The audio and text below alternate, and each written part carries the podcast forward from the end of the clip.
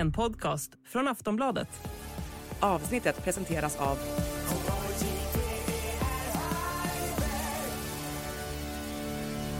Stödlinjen.se, åldersgräns 18 år. Välkommen till Åsiktskorridoren, en podd hos Aftonbladet Ledare. Idag pratar vi om sommartalen. Vi diskuterar de här tio kärnkraftsreaktorerna. Var det på riktigt eller inte? Och så säger vi lite om framtiden och Jomshof. En podcast från Aftonbladet Ledare.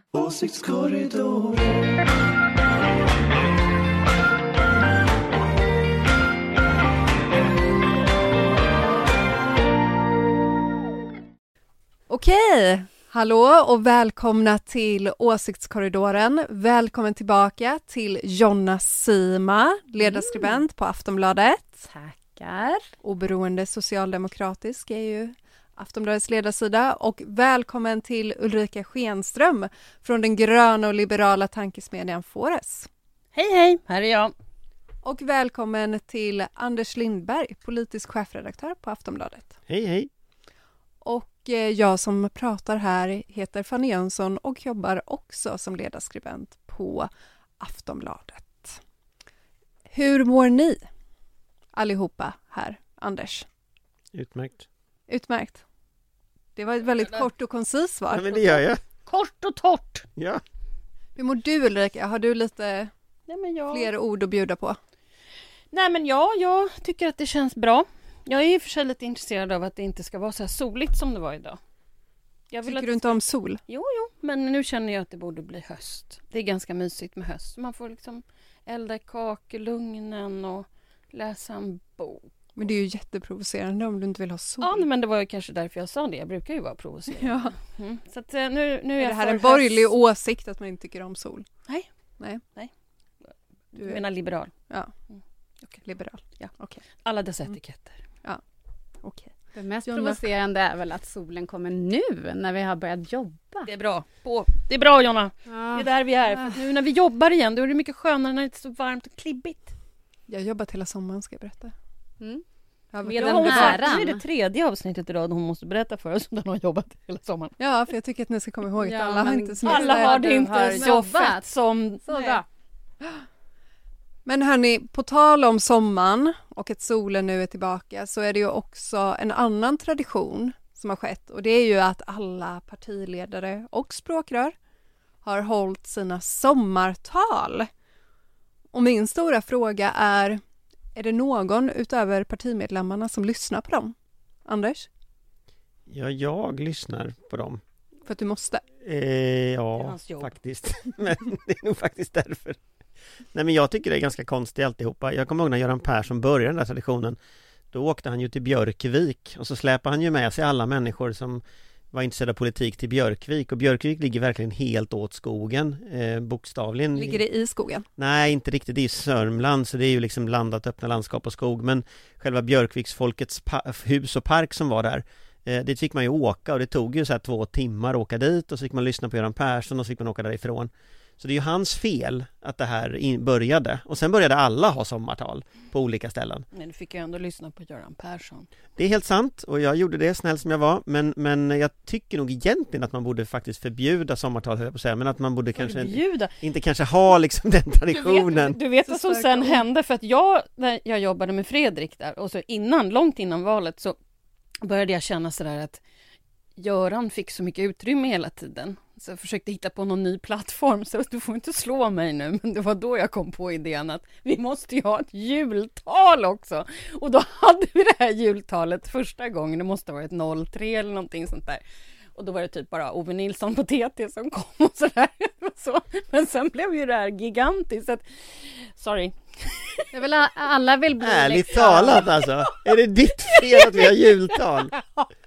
Ja, det för, ingenting alla- förvånar För mig längre. För sen kände alla så här, ja men nu måste jag också ha Ja jul. men nu har de ju sommartal, de har jultal, de har Järvaveckan, de har Almedalstal, de har kongresser och eh, jag vet inte vad och liksom det blir bara mer, fler och fler liksom. Inflation i tal. Och så är det jag fler och fler partier fler- också. Att, jag tror att, att man vill eh, göra en Olof Palme, alltså som eh, med sina tal i Almedalen skapade liksom hela den institutionen, så man försöker väl göra sig lite odödlig, alltså genom att starta som Göran Persson då, sina sommartal och Reinfeldt här nu med sina jultal. Men alltså man kan ju tycka de är lite ointressanta, men samtidigt kan jag tycka då som har varit på föräldraledighet nu ett tag, att det blir ändå någon slags start, kickstart för, för hösten. Alltså man får liksom, ja, var, var är partierna just nu?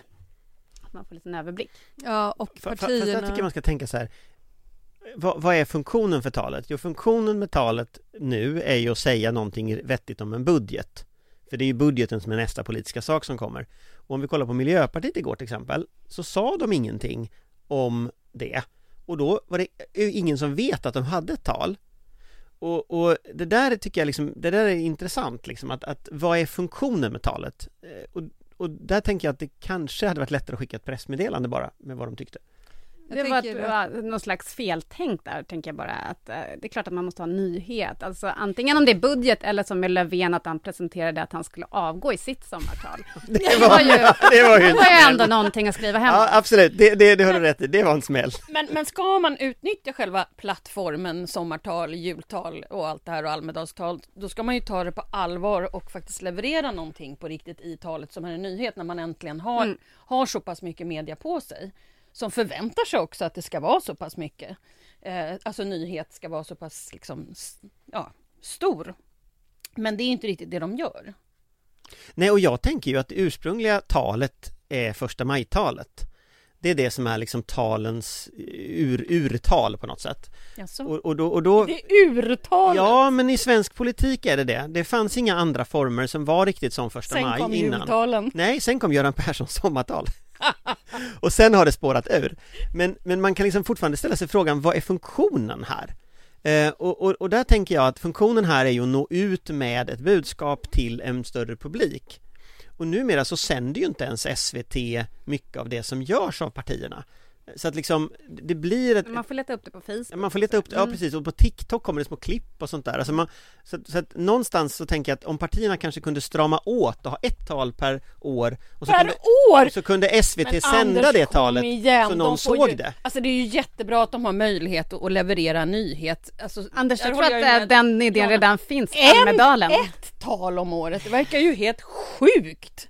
Ja men tänk, tänk er om ni hade ett tal om året som faktiskt nådde människor istället för fyra tal som når folk genom TikTok-klipp. Men eh, Anders, Men alltså vi har ju när någon ska de här slags talen eh, hållas? fortfarande demokrati, vore det inte Jag bra? tänker ju att om de då Almedalen är ett bra använder tillfälle. sig av de här kanalerna. Geni-idé. Vad Nej, sa men, du, vad var genidén? Jag, jag tänker att Almedalen kanske är det bra tillfället. Alltså SVT den här gången, om vi tar Almedalen i år, s- sände talen, en kommentar från en politisk kommentator och gjorde liksom inga uppföljningar nästan. Tidningarna gjorde uppföljningar på nyheterna som folk hade med sig och sen la man ner. Alltså, det, det blir, när man sänder för mycket saker, då kommer inget fram till slut och jag tror att vi har hamnat i det läget när det gäller de här talen. Mm. Jag var med och kommenterade på lite olika ställen de här talen nu, när som hölls och tittar man på liksom de riktiga nyheterna Jimmy Åkesson ville eh, ha en, en, en situation där han får sitta i regeringen 2026 Vad är det för jävla eller, nyhet? Eller gå i opposition. Eller gå i opposition om tre år Då undrar man var han är nu. i Sölvesborg han, i en nu, nej, men Hawaii-tröja jag tänker inte jag på honom rent privat var han är någonstans. Jag tänker mer, han är ju både opposition och regering Ja, ja, nej men det är absolut. Han har ju guldläge, han kanske inte tyckte det var kul att ha guldläget helt enkelt, utan nu ska han, nu ska han bli renlärig. Ja men om, precis om tre år istället. Men, men, men, men sen har vi ju liksom, tittar vi på, på, på Socialdemokraternas tal så säger man ju dels det här förslaget som ju handlade om, om eh, narkotikapolitiken och straffsatser för, för folk som köper knark av barn som ju är en sak, men sen är ju hela ramtalet ekonomin kraschar i regeringens fel. Det är ju ett budskap och, och, och likadant Nooshi Dadgostar har ett budskap liksom. Hon vill ha en bankskatt Men Märta Stenevi har ingenting Och Bush då? Hon vill prata om Grotesco. Ja, Bush var ju också Hade hon inte någon jättekonstigt sån här oikos... Oikofobi. Ja, oikofobi. Jo, nej men Bush tal var ju också sådana här metatal liksom, om partiledare som recensenter, hon höll ju det på Facebook liksom. Ja, men det gör ju alla. Vi är ju ingen som håller i SVT eller i radion. Nej, fast, Nej. fast Magdalena Andersson åkte ju till Olofström eh, och Ja, ja, men Åkesson alltså, är ju hemma i, ja. i Tjotahejti liksom i, Nej, i Sölvesborg Vi får helt enkelt gå tillbaka till Göran Persson. Och Nooshi Dadgostar stod i regnet i Göteborg som traditionsenligt Mycket härligt Jag tror ändå de är ganska nöjda med effekten av sina sommartal, förutom då Miljöpartiet som faktiskt bara försvann i någon slags... Alltså det är knappt någon som noterade det. Och Sen får man ju alltid fundera också, är det så att man pratar med väljarna eller om man pratar med sina väljare eller om man pratar om sina medlemmar? Eller med sina medlemmar. E- Eller om man rasar mot en 17 år gammal Grotesco-sketch Det är också en Höll Demi Rock ett sommartal? Eller vad gjorde han bara utspelet om kortare sommarlov? kan- Jag har inte noterat hans. Fråga chefen för den liberala tankesmedjan. Jag har faktiskt ingen koll. Nej, Inte jag heller. Nej. Men jag har precis Fanns det inte någon mer parti förresten? Mm, Ulf Kristersson tänker du på? Jag tänkte det var Liberalerna Jag är liberal. Det där är så roligt. ja, det där lilla. Ja. De. Kommer ni ihåg dem? Jaha, Där hände de lite grejer. Mm. Undrar om de kommer ihåg sig själva. Ska vi gå vidare till eh, nästa ämne? Mm. För att i fredags kom ju ett rätt intressant avslöjande på tal om Liberalerna. Och det var härifrån Aftonbladet och det var att klimat och miljöministern hade ju på en presskonferens lovat vitt och brett om tio nya kärnkraftverk till 2040. Eh, men sen så försvann den siffran mystiskt från pressmeddelandet. Och eh, regeringen meddelade inte det här, vilket är lite konstigt. Eh, och nu har faktiskt Miljöpartiet KU-anmält klimat och miljöminister Romina Pourmokhtari. Vad tänker ni om de försvunna siffrorna och de försvunna kärnkraftverken? Ulrika? Ja, alltså jag tycker att det här är, är lite fnissigt. Alltså det här har ju blivit internationell media på det här. Ehm, det, det, känns nästan som det här departementet har lite sån här kommunikationsproblem mellan de två statsråden. Klimat och näringsdepartementet. Lite, lite catfight på något märkligt sätt. Men det verkar som de har lite olika uppfattning om vad Tidöavtalet har kommit fram till. Jag vet inte. Men man kan ju inte bara ta bort någonting som någon har haft en presskonferens kring. Det måste ju ha samordnats. Men, Eller, det eller inte funkar inte samordningen men, längre? men, men är du säker på det? Den här samordningen som, ja, men den, jo jag är bekant med den men den, alltså den, den har ju funkat väldigt effektivt eftersom Sverigedemokraterna har fått igenom väldigt mycket saker. Eh, Men nu helt plötsligt så... Vet ni vad jag tror? Nej, Jag berätta. tror hon hittar på det I stunden. Nej, jag tror hon har hittat på det. Och sen har de stått och sagt till varandra att ha tio nya kärnkraftverk. Så de pratar med varandra bara i en bubbla.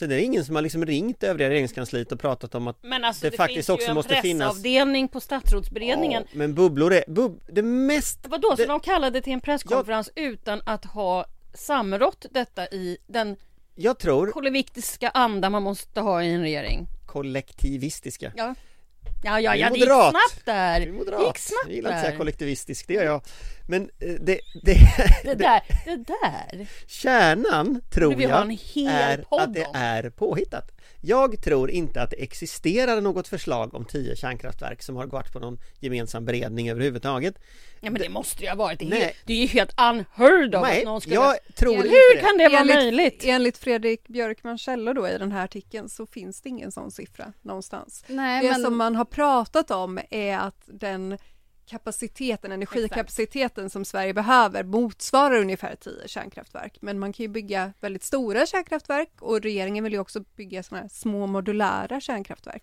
Men det var ju mycket som kändes oförberett i den där, på den där pressträffen också. Alltså, Hon, hon var- kunde inte var- svara på, på? ja men hon kunde inte svara på hur mycket terawattimmar eh, de, som skulle produceras och inte var, var de här kärnkraftverken skulle ligga. Det kändes som otroligt oförberett. Eh, men sen absolut att hon blev överkörd av Ebba Busch, det... Jag tror det här kommer sluta att vi hittar en Timbro-rapport i källaren någonstans där det här står att det ska vara tio kärnkraftverk som hon har läst. Alltså, det, det, det kommer sluta på något sånt sätt alltså, det, det kommer att göra det. Någonstans så finns det ett papper där detta, detta står och detta papper kommer från något jättekonstigt ställe som vi inte vet vad det är. Timbro är min gissning. Någon borde gräva i det här.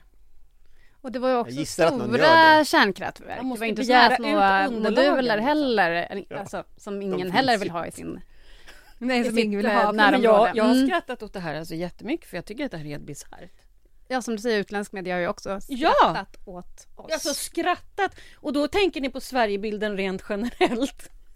Och så kommer det här, det är liksom tomtarna. Det är Nej, men- servettskiss. Det, jag känner att det är en klimat och miljöpolitik med servettskiss.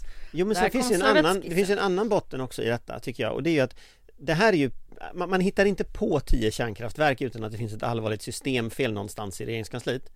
Och man undrar ju hur mycket annat som är påhittat av det som kommer ut men som liksom ingen upptäcker. Eh, alltså hu- hur dåligt sköter man liksom det här grundhantverket egentligen när en sån här sak Ja, inträffar? jag tror inte att hon bara haft den här presskonferensen utan att det på något sätt är samordnat. Det är därför jag tycker att det är nästan ännu Men om roligare. inte hon börjar berätta det för konstitutionsutskottet så kommer hon ju åka på däng så det flyger om det. Alltså det här är ju så totalt mot hur man ska bereda saker. Så det kommer ju ingen att kunna försvara i, i, i riksdagen sen. Det är väldigt Men jag undrar också alltihopa. hur mycket hon ska klara av Promontari. Alltså, eh, hela, hela idén att hon skulle bli minister i den här regeringen med stöd av SD gick ju emot liksom alla principer hon någonsin ställt upp. Eh, och så begår hon det här haveriet som då helt uppenbart är en konflikt med Ebba Busch, som är liksom superchefen på det här miljö och klimatdepartementet. Eh, så att eh, jag undrar, hoppas hon också får stöd, alltså, alltså som en medmänniska hoppas jag det, att hon får någon slags stöd genom den här krisen, för det är ju ett haveri. Ebba Busch har inte sagt någonting om det här va? Ja, hon har väl semester fortfarande va? Hon höll ju sommartal framför På Facebook. Facebook. Ja. Men var är hon då? Jag tror hon har semester, eller? Vad är Ebba Busch? Var är hon? Är det någon som vet så kan de ju höra av sig. Har ni sett henne på stan? Hör av er. Hon kan ju vara hos på fest. På Simmy. Hawaii-tema. Sölvesborg med Mm. Ultima Thule. Nu går vi vidare till eh, vi ska säga lite fram i, eh, liksom lite fram i framtiden, titta lite framåt och sådär. Inte så många dagar framåt, två dagar. Men på torsdag så ska ju justitieutskottet ses och det där har ju också uppmärksammats lite i internationell media med tanke på vad ordförande eh, ska göra. Eh, eller om han ska få sitta kvar och med tanke på vad han har twittrat och sådär. Och jag pratar ju om Richard Jomshof. Och där är min fråga, tror ni att Richard Jomshof kommer få sitta kvar som ordförande för justitieutskottet? Vad tror ni kommer ske? Kommer man rösta bort honom? Nej, tyvärr inte. Varför inte? Eh, nej, jag tror att det beror på den där munkavelparagrafen i Tidöavtalet. Eh, man håller varandra om ryggen i vått och torrt. Liksom. Man får inte kritisera varandra utåt sett. Så att, Det är eh, bara SD som får kritisera de andra. Men ja, ja, ja, det, för att de är ju helt beroende av eh, precis så. eh, vad hunden säger och gör. Så att, eh, nej, och det är väl, eh, det är ju Liberalerna det hänger på och eh, i, det är ju, vad heter hon, Juno Blom va, som sitter i justitieutskottet där som, som, hon har ju varit tydlig med att hon kommer inte rösta emot honom. Nej, jag tror samma. Ja, det kommer inte hända någonting. Det kommer bli en omröstning och han kommer sitta kvar. Och då kommer han ha en ännu starkare position. För då vet ju alla att man kan, ju- han kan ju göra vad som helst. Man får inte heller glömma... Fast jag vet inte, alltså, starkare position tror jag inte jag håller med om. Alltså, jag, det, det som händer nu det är ju att nu, nu ska ju ärendet väckas på torsdag, så det är ingen omröstning på torsdag, men, men, men, men det, som, det som kommer att hända nu, eh, det, det är ju att alla kommer att titta på vad som händer här. Och regeringen har ju sagt att den tar avstånd från vad Richard Jomshof har sagt. Om regeringen sen väljer tillbaka Richard Jomshof eller säger nej till att han avsätts eh, på något sätt och det finns ju massa tekniska saker, de har ju majoritet i utskottet så de kan ju göra på massa sätt för att göra att han sitter kvar. Eh, då kommer det ju att betyda att man indi- indirekt har accepterat det han har sagt. Ja men det är ju det jag menar. alla att då tolka det. stärks ju hela hans position. Det är Nej, det jag tror menar. tvärtom. Jag tror regeringen som helhet Säg inte försvagas. emot mig nu, vi är ju överens. Nej, jag tror inte vi är det på den punkten. Jag tror faktiskt att han försvagas. Jag tror att det är så här att det där kommer dels att påminna alla människor i största allmänhet om det här. Men dels så började också den här nedåtgående spiralen som, som också Löfven hamnade i, som också liksom fanns som en spöke hela tiden, att riksdagen är en jävla röra. Mm. Eh, och det tuggar på regeringsdugligheten. För det är klart att har du väl röstat och försökt rösta bort ordförande i utskott, då blir det fruktansvärt svårt att samarbeta i utskottet Mm. sen. Så man kan säga att justitieutskottet som riksdagsutskott slutar att fungera på torsdag. och att det skulle så här, åter börja fungera igen, för det finns ju mängder av saker som man behöver göra i riksdagen som är gemensamt över blockgränsen. Det kommer att bli fruktansvärt svårt efter att man har försökt kicka ordföranden. Så att, så att liksom, det här betyder ganska mycket. Ja, och konvulsionerna som Jomshofs uttalanden har skapat har ju inte bara påverkat Sveriges relation till de, den muslimska världen, utan också, som du säger, i riksdagen. Alltså det finns ju röster, alltså det är ju, det är ju Liberalerna som eh, skulle kunna, liksom, att, att de får nog av, av SDs beteenden och uttalanden. Och Anna Starbrink då till exempel, den här riksdagsledamoten för Liberalerna, hon har ju varit jättetydlig att hon tycker att han bör avgå. Det tyckte ju faktiskt också Carl B Hamilton, även om han uttryckte det Som han gjorde. som han gjorde. Eh, så det finns ju, alltså konventionerna kommer ju inte sluta bara för att eh, Jomshof kommer sitta kvar. Alltså, utan det här är... Men jag tänker, det finns ju också en intressant eh, tweet från Jomshof där han kallar, eh, där han retweetade när Ulf Kristersson kallas ynkrygg. Alltså accepterar Moderaterna det också? Finns det ingenting inom Moderaterna som liksom skulle kunna stoppa det här? Eller är det bara Liberalerna det hänger på? Finns ingen Nej, moderat men alltså, jag tror inte att... Men alltså, vi är väl redan överens om att det inte kommer hända någonting. Så att jag, det, det, vi är där vi är. De kommer inte rösta bort honom och de kommer inte vilja göra det. Så att ryggrad. Jag vet inte, jag letar efter alla liberalers ryggrad just nu. Men jag tror Den att liberala- Moderaterna, alltså jag tror ju att Moderaterna, de är ju här av maktskäl så att säga. Så det som möjligen skulle hota liksom, det är ju om maktskälen ändras. Eh, och där tror jag till exempel en sån fråga som att om, om nu Jomshof permanent förstör NATO-ansökan, vilket ju Han är absolut på god väg att göra. absolut är liksom i risk, riskzonen nu. Eh, för nu räcker det med, nu räcker det med i den punkten vi är idag, att Erdogan åker på någon av de där stora konferenserna Yes. och lovar att inte släppa in Sverige om inte Sverige förbjuder koranbränningar för att hela det här ska haverera. Mhm. Och, och i all krishantering så ska man ju aldrig lägga över makten för, över nästa steg på någon annan. Man ska ju alltid, alltså man måste ju bestämma vad är sista steget och man måste bestämma vad som är nästa steg, sen kontrollerar man inte de andra. Men nu har regeringen genom det här agerandet lagt över nästa steg på en massa andra aktörer när det gäller Jomshof-soppan.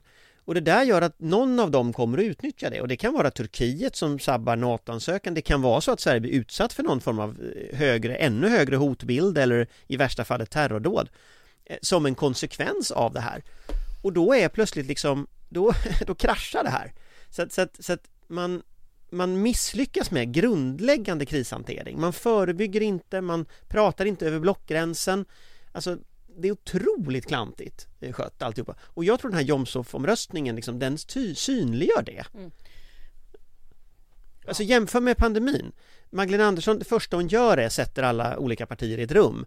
Och, och det är klart att det hade stor demokratiskt eh, bla bla bla. Men det är också så att hon binder alla vid masten. Precis. Nu, nu, nu springer ju liksom oppositionspartierna runt här på Men grönbete. Ja, men är det inte så att de också springer på väldigt många grejer så att de inte är så samordnade kanske? Det kan ju vara så. Du vet ju hur det är. Absolut, men, men man kan inte, det här menar med att man, man kan inte, man måste kontrollera nästa steg i en Jo, krishantering. jag håller med om det, men, Man kan inte Om man lita på att oppositionen är men om man klantskallar. springer på alla bollar och måste hantera Nej, det inte- oppositionen misslyckas med det just nu. Men, Ja. men det kan inte regeringen lita på för att det krävs bara att oppositionen upptäcker att oj, om vi samordnar oss nu så kan vi putta det här i sank och då puttar de det i sank. Så att, så att mm, nej, jag tycker det är klantigt. Mm, alltså, Jo, fast det mesta är ju väldigt klantigt eh, överlag. Absolut, men nationella säkerhetskriser Nej, får inte men- skötas så. Nej, jag håller helt med om det. Det är en men... sak att man hittar på kärnkraftverk på presskonferenser Men liksom nationella Hittar säkerhetskriser på. kan fan inte skötas av amatörer Nej.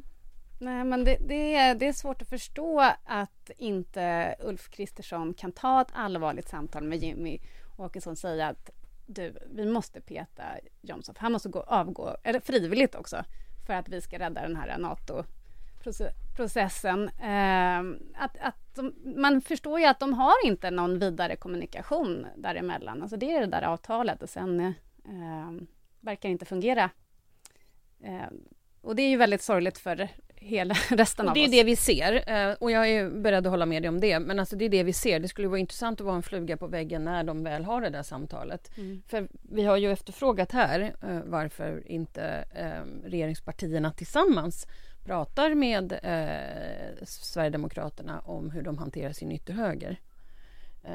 Det måste ju också pratas om. Men där är också en annan fråga och det, det är liksom Som jag tänker, Moderaterna har ju, och det lyssnar man på när man hör liksom så här uttalanden som sipprar igenom och så, att Moderaterna tror fortfarande att de ska kunna kontrollera SD. Och de förstår inte att SD dels är ett väldigt stort parti idag och dels kommer från en politisk tradition där man faktiskt inte kompromissar. Nej, precis. Alltså extremhögern ser ner på kompromisser, den ser kompromisser som svaghet. Och, och det, det har extremhögern gjort i alla länder i alla tider. Så att, så att det, det, och dessutom det är skit, skiter i media. Alltså, han, de är ju skickliga att hela tiden komma undan på något vänster. Och det är lite så här äh, att helt enkelt inte ha respekt för media när man får frågan om varför man har gjort vissa uttalanden. Och det är ju vä- väldigt skickligt, för de kommer ju undan hela tiden. Jag, jag Vem tror man som ser... helst, jag tycker det är väldigt intressant. Mm. Jimmy Åkesson är borta och, och, och, så får man se den här bilden på att han är på party. Fine, han får vara på party om han vill. Men varför är det ingen som efterfrågar honom? Men om Ebba Busch, nu tar jag bara ett exempel, inte kommer till partiledardebatt, då är det ett jätterabalder. Alltså de kommer undan hela tiden och jag tycker att det är lite märkligt. Man har ju ändå ställt frågan, alltså, jag tycker många påpekat att han tog tio Ja. veckors semester nu och Men sen det, så... är inte, det är inte ett drev på honom. Nej, men och han var ju ganska tydlig också efter att Tidöavtalet var, var slu, vad säger man, sl, slutet. Så att han bara, vad ska jag göra nu? Jag tror jag åker hem ett tag till Sölvesborg liksom. Och sen var han ju hemma ett, ett bra tag, där även under hösten. Men jag måste bara säga att det är ju, alltså Jomshof är ju inte bara någon slags ytterhöger liksom i, i eh, SD, utan han tillhör ju det här Fyras gäng, alltså Mm, absolut. det järngänget som bildade det här framgångsrika Sverigedemokraterna. Han, det är han, Jimmie Åkesson, Björn Söder och eh, Mattias Karlsson. Och eh, det är klart att det är inte en person som ja, eh, det partiet ruckar på i första taget. Nej. Och eh, vi får väl se vad som händer på torsdag. Det, vad, vad som sker, hur samarbetet kommer bli framöver och så vidare. Om det finns någon ryggrad, om vi hittar någon ryggrad någonstans som är gömd. Eh, men jag tror att det är allt för åsiktskorridoren idag.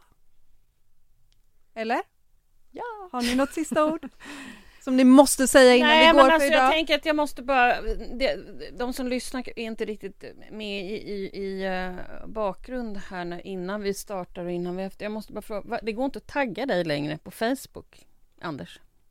Jo, finns inte du längre? jo, jag finns men eh, det- av säkerhetsskäl så har det blivit så att nästan alla sociala medier antingen är nedstängda eller har gjorts massa sånt där med. Okej. Det går det här att var så tagga inte en mig. förberedd Det går- för att det går att hade jag tagga fått mig. det här svaret Nej, hade men jag inte Det frågat. går att tagga mig eh, men det måste godkännas och jag vet inte hur man Nej, gör riktigt Det det. går inte ens att tagga dig. Nej, Förlåt. Och det, det är så viktigt med de här sociala medierna har jag, vet. förstått. Nej men min sociala medier och nå mig via det, det är lite svårt numera. Det har liksom lite, kan man säga, urholkats av några Men jag Twitter-troll. fattar, jag fattar, jag fattar.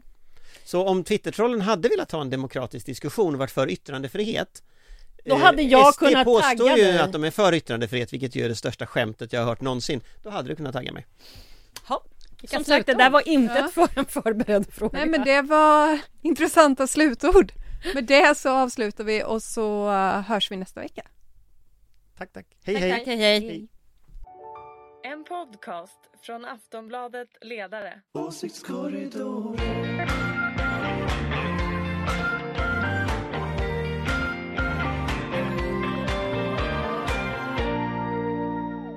Du har lyssnat på en podcast från Aftonbladet. Ansvarig utgivare är Lena K Samuelsson.